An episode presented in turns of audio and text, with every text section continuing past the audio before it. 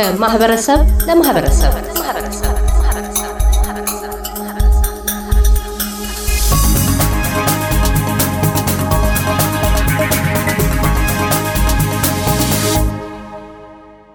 አውስትራሊያ በአየርም ሆነ በየትኛውም የመጓጓዣ መንገድ ወደ አገር ውስጥ የሚገቡና የማይገቡ ተብለው የተደነገጉ የምግብ፣ የመድኃኒት፣ የጦር መሳሪያ፣ የአደንዛዥ እጽ፣ እንስሳትና የመሳሰሉት ዝርዝሮች ያሏት ሲሆን ይህንንም ሕግ ተላልፈው ወደ አገር ውስጥ ለማስገባት ለሚሞክሩ ሁሉ ከቀላል ማስተማሪያ ተግሳጽ እስከ ከፍተኛ ቅጣቶች ድረስ በመጣል የህዝቧን ደህንነት ስትጠብቅ ኖራለች። በቅርቡም በአውስትራሊያ በሚኖሩ ኢትዮጵያውያን አውስትራሊያውያን ላይ የመወያ ርዕሰ ጉዳይ የሆነውም ኢትዮጵያውያን አገር ቤት በሄዱ ቁጥር እንደ አደራ ዕቃ ተጠንቅቀው ከሻንጣቸው ሳይለዩ ይዘው የሚመጧቸውና ከህይወታቸው፣ ከባህላቸው፣ ከዕለት ተዕለት የአመጋገብ ስርዓቶቻቸው ጋር ተቆራኝተው ያሉትም የምግብ ዝርዝሮች ወደ አውስትራሊያ እንዳይገቡ ከተከለከሉ ዝርዝሮች ውስጥ የመግባታቸው ጉዳይ ነው። ዝርዝሮቹ በርበሬን፣ ሽሮንና ቅመማ ቅመምን ያጠቃልላል። እነዚህ የምግብ አይነቶች ኢትዮጵያውያን አውስትራሊያ መኖር ከጀመሩ ጊዜ ጀምሮ ያለምንም ችግር ሲገቡ የነበሩ ናቸው። ክልከላው ሲጀመርም ሁሉም ሰው ምንም ነገር እንዳያሳልፍ ሙሉ ለሙሉ ገደብ የተደረገ የነበረ ቢሆንም ከቅርብ ጊዜ ወዲህ ግን በተለያዩና ግልጽ ባልሆኑ ምክንያቶች ሳቢያ በመንገደኞቹ አባባልም በእድልና አጋጣሚ የተወሰኑቱ ማስገባት ሲችሉ ሌሎች እንደተወሰደባቸው ቃለ ምልልስ ያደረግንላቸው ሰዎች ነግረውናል። ይሁንና በሁሉም ስሜት ውስጥ የሚደመጠው እርግጠኛ ያለመሆን ሐዘንና ንዴት ነው። የሁሉም የጋራ ጥያቄም የሚመለከተው አካል ውሳኔውን እንደገና እንዲያዩና ማሻሻያ እንዲደረግ የሚል ነው። እኛም በዚህ ሂደት ውስጥ ያለፉትን ሰዎች አነጋግረናል። በአውስትራሊያ የኮቪድ-19 ገደቦች ቀለል ሲሉ በተለያዩ ሀገሮች ቀርተው የነበሩ ዜጎች ሲመለሱ ከመጡትና የበርበሬና ሽሮ ገደብ ተግባራዊ ከሆነባቸው ቀደምት ተመላሾች መካከል የሜልበርኗ ነዋሪ ወይዘሮ ቆንጂት ጥላሁን በወቅቱ ያሳለፉትን ችግር በዚህ መልክ ገልጸውታል። የኔ experience የእውነት በጣም በጣም በጣም ነበር ያዘንኩት። በጣም የሚያሳዝን ቀን ነበር ለእኔ ሳስታውሰው ራሱ እስካሁን ድረስ ነገሩ በጣም ነው የሚያበሳጨኝ፣ የሚያናድደኝ። ምንድን ነበር የተሰማኝ መሰለሽ? የሆነ power መነጠቅ እንደ አንድ የአውስትራሊያ ዜጋ እንደ አንድ ደግሞ ኢትዮጵያዊ በኢትዮጵያዊነቴ accept አለመደረግን ነበር የተሰማኝ። አልረሳውም። በአንድ ነበረ January አንድ ሳውዝ አውስትራሊያ ነበር የገባነው። እኛ ከልጆቼ ጋር ብዙ ላጌጅ ነበረን። በዛ ላይ በኮቪድ የተነሳ መንገድ ተዘግቶ ስለነበረ ወደዚህም ከመጣን ትንሽ ቆይተን ነበር። ቤተሰቦቻችንም ወደዛ መምጣት ወደ ኢትዮጵያ መምጣት አልቻሉ ነበር እና ያው በርበሬ ብቻ አልነበረም ስንመጣ ብዙ ነገር ነው ይዘን የምንመጣው። ሽሮ አለ፣ ሌሎች ሌሎች ነገሮች አሉ። ያው የባህላዊ ምግብን በተመለከቱ ማለት ነው ድሮ የሚፈቀዱልን ነገሮች ሰባት ሻንጣ ነበረ የተወሰደብን እና በጣም ነበር ያዘንኩት። በጣም በኪሎ ምን ያህል ሊሆን ነበረ? በርበሬ ብቻ ነው ወይስ ሌሎችም ነገሮች ነበሩበት? በርበሬ ነበረ፣ ሽሮ ነበረ፣ ሚጥሚጣ ቅመሞች ነበር ያመጣ ነው እና በኪሎ እንግዲህ ወደ ሁለት መቶ አስር ኪሎ ነው። ሁለት ሻንጣ ብቻ ነበር ልብሳችን። ቤዚክሊ ለምን እኛ ስንመጣ ለሰውም ስጦታ ትሰጨዋለሽ። ምክንያቱም ከምግብ በላይ ነው ለእኛ ይሄ ምግብ አይደለም፣ ነው ካልቸር ማንነት መገለጫ ነው ብለን ነው የምናስበው። ሰዎች ስታመጭላቸው በጣም በቃ ደስ የሚላቸው በተለይ ከብዙ ጊዜ በኋላ ስለመጣ ብዙ ሰው እንደ አንድ ኪሎ በርበሬ ሚኒ እንዳትረሽ አደራ እያሉ ነበረ እና ያ ወደ ሁለት መቶ አስር ኪሎ ነበር የተነጠቀ ነው። አሁን በቅርብ ጊዜ ደግሞ እግር ቤት ሄደው ወደ አውስትራሊያ ተመልሰው መጥተዋል። አሁን ሰዓት ደግሞ የተወሰደ ነገር የለም፣ ሁሉ ነገር እንደገባ ነው እና ምንድን ነው ልዩነቱ ከዛ በፊት የነበረውና አሁን ያለው ሁኔታ ምንድን ነው ልዩነቱ? አሁንም የሚወሰድባቸው ሰዎች እየተወሰደ ነው፣ የአንዳንድ ሰዎች ደግሞ እየገባ ነው እና ምንድን ነው ያለው ነገር? ግልጽ ያልሆነው ነገር ምንድን ነው? የኔ personal experience በአሁኑ ስመጣ ለምሳሌ አልተወሰደብኝም። ይወሰድብኛል ብዬ አስቤ ስለነበረ ብዙ ይዤ አልመጣሁም። ምክንያቱም ሲደፋ የሚሰማው ስሜት በቃላት ሊገልጽልሽ የማልችለው ስሜት ነው። ሳውዝ አውስትራሊያ airport ላይ አልቅሻለሁኝ። በቃ በደንብ ቁጭ ብዬ አልቅሼ ልጄ ያለቅስ ነበር። እባካችሁ ልንመልሰውን ብዬ ጠይቂያቸው ነበር።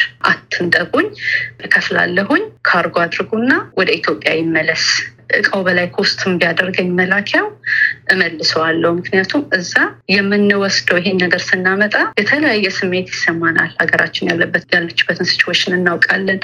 ይሄን ምግብ ስናመጣ እዛ ያለውን ኑሮ የምናስወድድም ያን ያህል ስሜት ይሰማኛል። እዛ already ውድ ነው፣ እኛ እንደገና ደግሞ እንወስዳለን። ብቻ ብዙ mix feeling አለው እና እንክፈልና እንመልስ ሁሉ ብለናቸዋል። just ልመልስሽ ነው ወደዛ አይሆንም አሉኝ። ከዛ ወደ አሜሪካ እንመልሰውን ብዬ በጣም ለምኛቸዋለኝ። አይቻልም flight የለም ሲሉኝ ያው ኮቪድም ስለነበር እንግዲህ አሜሪካ እንደምታውቂው ሰዎች ትኩስ ምግብ ይዘውበት የሚሄዱበት አገር ነው። cook ተደርጎ ትኩስ እንጀራና ትኩስ ዶሮ ወጥ freeze ተደርጎ ለድግስ የሚደርስበት ነው እና እዛ ይመለስም ስል next flight አንድ ቀን በላይ ስለሆነ store አናረግም ብለው ነው የኔን የወሰዱት። ስለዚህ በአሁኑ ስመጣ information ነበረኝ ይዛ የገባች ልጅ ስለነበረች አሁን ለውጡ ምንድን ነው ለሚለው ጥያቄ commercially prepared እንደሆነ የሚያሳይ expiry date ያለው sticker ይኑረው ብላ ስለነበረ advise ያደረገችን ከኔ በፊት የመጣች ልጅ እሱን አድርጌ ነበረ። ቢሆንም ግን still የዛ አይነት ስሜት እንደገና ውስጥ መግባት ስላልፈለግኩኝ የምናመጣውን በጣም ቀንሰን ይዘን መጣን። ገርሞኝ ነበር ስለተፈቀደልን። ያው አይተውታል packaging ኡን እሺ ብለው አስገቡልን እና ቢወስዱብኝ እንደዛ ጊዜ shock ውስጥ አልገባም። ያኛው እውነተኛ የ grief እና loss stage ውስጥ ነበርኩኝ። የአሁኑን ግን ቢወስዱም ይውሰዱት በቃ ትንሽ ነው ማመጣው ብዬ ነው የመጣሁት። አሳለፉን። ግን አሁን ምንድን ነው ለውጡ ላልሽኝ ጥያቄ ከኔ በሁለት ሳምንት በኋላ የወንድሜ ባለቤት ትመጣ ነበረ። እኔ ጥዬ የመጣሁትን ነው ይዛ የመጣችው። የእሷን ደግሞ ወስደውባታል። በተመሳሳይ ሁኔታ የታሸገውን ራሱን exactly እኔ ጥዬ የመጣሁትን ከኔ ነው ከኔ ቤት pack የተደረገውን ይዛው የመጣችው ራሱ ነው የተወሰደባት። ስለዚህ አሁን ለውጡ ምንድን ነው ለሚለው ለውጡን አላውቀው። ምክንያቱም እዛ ባለው ሰው በጎ ፈቃደኝነት ነው በቃ ያ ሰው እንደ ሰው ነው የሚል ስሜት አለኝ። at same time ደግሞ በእውነት ለመናገር የማይገባ ነገር ነው ይሄ ምንም ሊገባኝ ያልቻለ ነገር ነው። በጣም ልነግርሽ የምፈልገው ነገር ምንድን ነው፣ ይሄ የሚደፋው ነገር ለእኛ ከምግብ በላይ ነው። ምግብ የኛ መገለጫ ነው። comfort food እንደሚሉት አሁን የባህላችን መገለጫ ነው። ባህልሽን መነጠቅ እና ከምግብ በላይ ነው ይሄ ለእኔ personally። ህጉ እስካለ ድረስ አደገም አነሰም ወይም ደግሞ ዘገየም ፈጠነም ሁሉም ላይ የሚደርስ እጣ ፈንታ ነው የሚሆነው እና እንደ ማህበረሰብ ምን መደረግ አለበት? አንዳንድ መረጃዎች እንደሚናገሩት ምግባችን ላይ በተለይ በርበሬ ላይ የሚታይ ነገር ተገኘበት ወይም እንደ ትል አይነት ነገር ተገኘ የሚል መረጃ ነው ያለው በዛ በኩል የሚያሳዩት ዶክመንቶች፣ ወረቀቶች ላይ ማለት ነው እና በእኛስ በኩል ምን ይደረግ? እነዚህ ምግቦች ለአመታት ለዘመናት ሲመጡ የኖሩ ናቸው እና ቀጣይ እንዲሆኑ በህብረተሰቡ በኩል ምን መደረግ አለበት የሚል ሀሳብ አለት።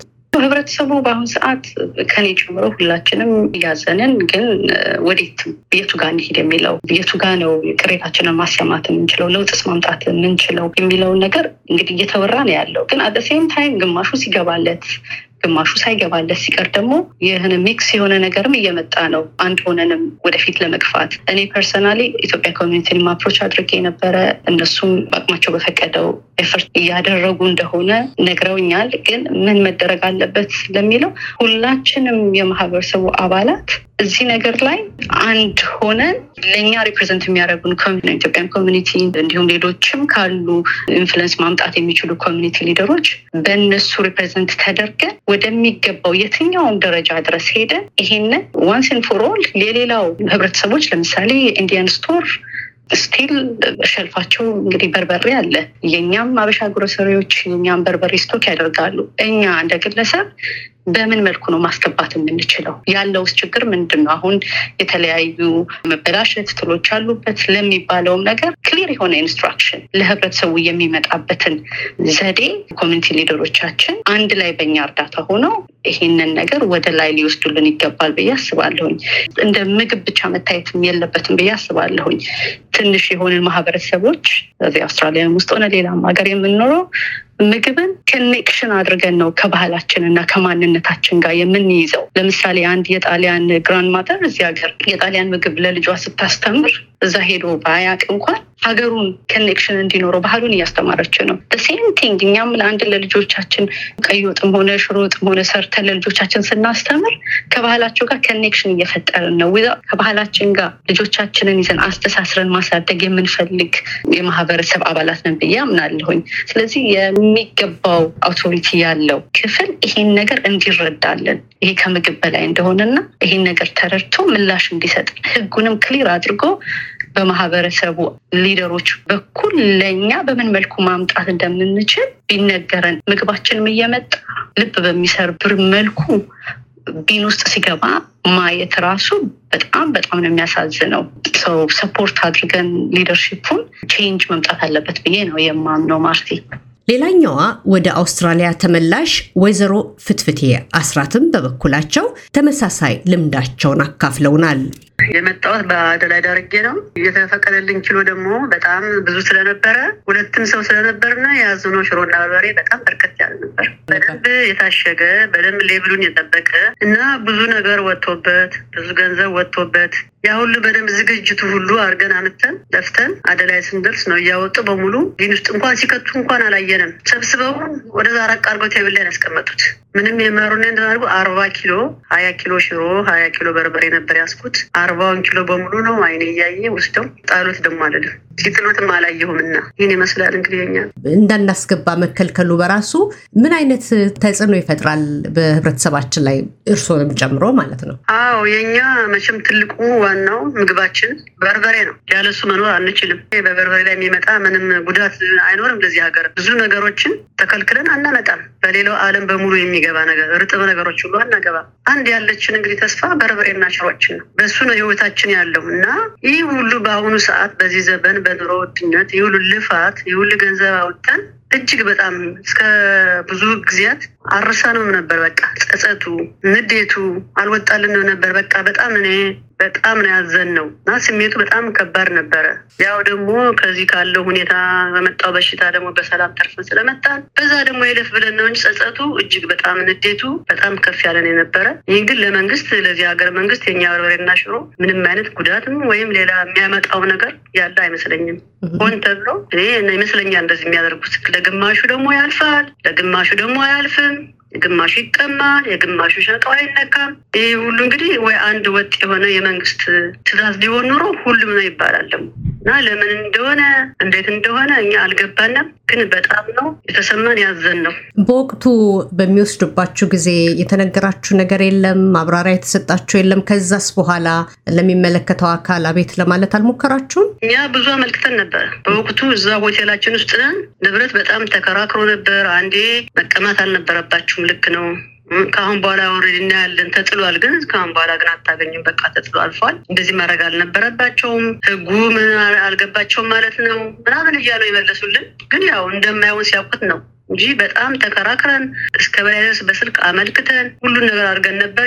ያገኘነው ነገር ግን የለም። እንዲህ አይነት የምግብ አይነቶች የማይቀሩ ናቸው ከምግቦቻችን ላይ። በአንጻሩ ደግሞ በንግድ መልክ የሚያስገቡ በኮንቴነር የሚያስገቡ ሰዎች አሁንም እንዲያስገቡ ተፈቅዶላቸው እያስገቡን ያሉት ገበያ ላይ አለ በርበሬ የሚሆን ሽሮ እና ለወደፊቱስ ምን አይነት መፍትሄ ነው የሚያስፈልገው? ችግሩ እንዳለ ታውቋል። መፍትሄውን ምን መደረግ አለበት? የእርሶ እይታ ምን ይመስላል በመፍትሄው ዙሪያ? እኔ ሁላችንም ተባብረን ሁሉም ሰው ሁሉም ኢትዮጵያዊ በየጊዜው ሀገሩ ሄዶን ስለሚመጣ ሌላ ደግሞ የምናመጣው ምንም ነገር የለም። አንዲት ያለችን እሷ ብቻ ናት። ሌላ ነገር አይፈቀድም አናመጣ እና ሁላችን ተባብረን ላለው ለአውስትራሊያ መንግስት ህጉን እንዲያነሳልን ወይም እንዲፈቀድልን ተባብረን ማመልከት እንዳለብን ብዬ አስባለሁ። በቃ መጮህ እንዳለብን ሁላችንም። በቅርቡ ወደ አውስትራሊያ የተመለሱትና በሜልበርን የአፍሪካ ታውን ምግብ ቤት ባለቤት የሆኑት አቶ ገዛኸኝ ጎልማሜም እንደተናገሩት በሜልበርን አየር ማረፊያ የፍተሻ ስፍራ የገጠማቸው አሰራር ቅሬታን እንዳሳደረባቸው ነው።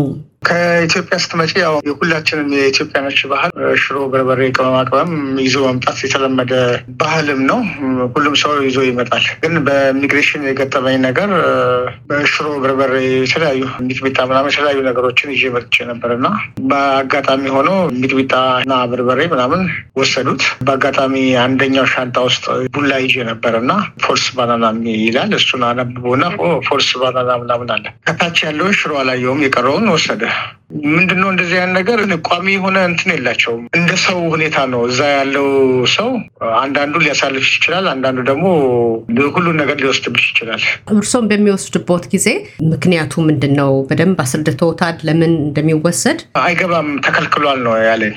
የጣለብኝ በርበሬና ሚጥሚጣውን የወሰዱት ግን ሽሮ እንዳልኩሽ በአጋጣሚ ከላይ ያለው ቡላ ስለነበረ false banana የሚል አንብቦ ይሄኛው ይፈቀዳል አለ። ግን ከታች ያለውን አይቶታል። የሰውየው ጥሩ መሆን ነው እንጂ ሌላ ሰው አሁን የኔ ከኔ ጋር የመጡ ሁለት ኢትዮጵያኖች የነሱ በሙሉ ሙሉ በሙሉ ተጥሎባቸው ሁለት ሻንጣ በተለይ አንድ ሴት ልጅ ሁለት ሻንጣዋ እንዳለ ተጥሎባታል። ምንም ይዛ የሄደችው ነገር የለም። በሙሉ አንድ ሽሮም፣ በርበሬ፣ ሚጥሚጣ ሁሉም ጥለውባታል። ምን ማለት ነው አሁን የኔን ሰውየው አይቶታል ሽሮውን ግን ሊያደርግልኝ ፈልጎ ነው። ምክንያቱም እዛ ሌሎች ኢትዮጵያኖች የተጣለባቸውን ያያል። ያችኛ አሁን ሴትዮ ልጁን አውቀዋለሁኝ የእሱን ጥላ ሁሉን ነገር ከጣለችበት በኋላ ወደ እሱ ነው የመጣችው።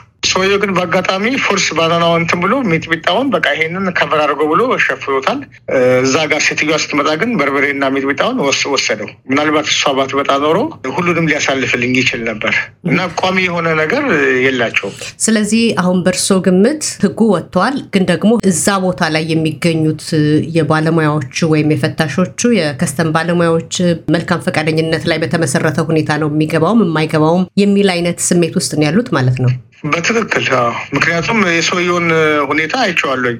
እሷ ስትመጣ የእሷን ነው ያን ሁሉ የጣለብኝ እንጂ ሊያሳልፍልኝ ሁሉ እንደሚችል እርግጠኛ ነበርኩኝ። ወደ አውስትራሊያ ኢትዮጵያውያኖች የማናስገባቸው ምግቦች በርበሬና ሽሮ ብቻ አይደለም። ከዚህ በፊት የእንስሳት ተዋጽኦ የሆኑ ነገሮችን እንደ ቅቤ፣ እንደ ስጋ አይነት ነገሮችን ማስገባት አይቻልም በግለሰብ ደረጃ እና በዚህ በበርበሬ ላይ ግን ሁሉም ሰው ማለት ይቻላል ወደ ኢትዮጵያ ሄዶ ሲመለስ በርበሬና ሽሮ ይዞ መምጣት የተለመደ ነገር ነው እና እንዲህ በጣም ከህይወታችን ጋር የተቆራኘው የምንለውን የምግብ አይነት ማምጣት እንድንችል ምን መደረግ አለበት? እንደ ማህበረሰብ ደግሞ ያጠፋነው ጥፋቶች አሉ ወይ?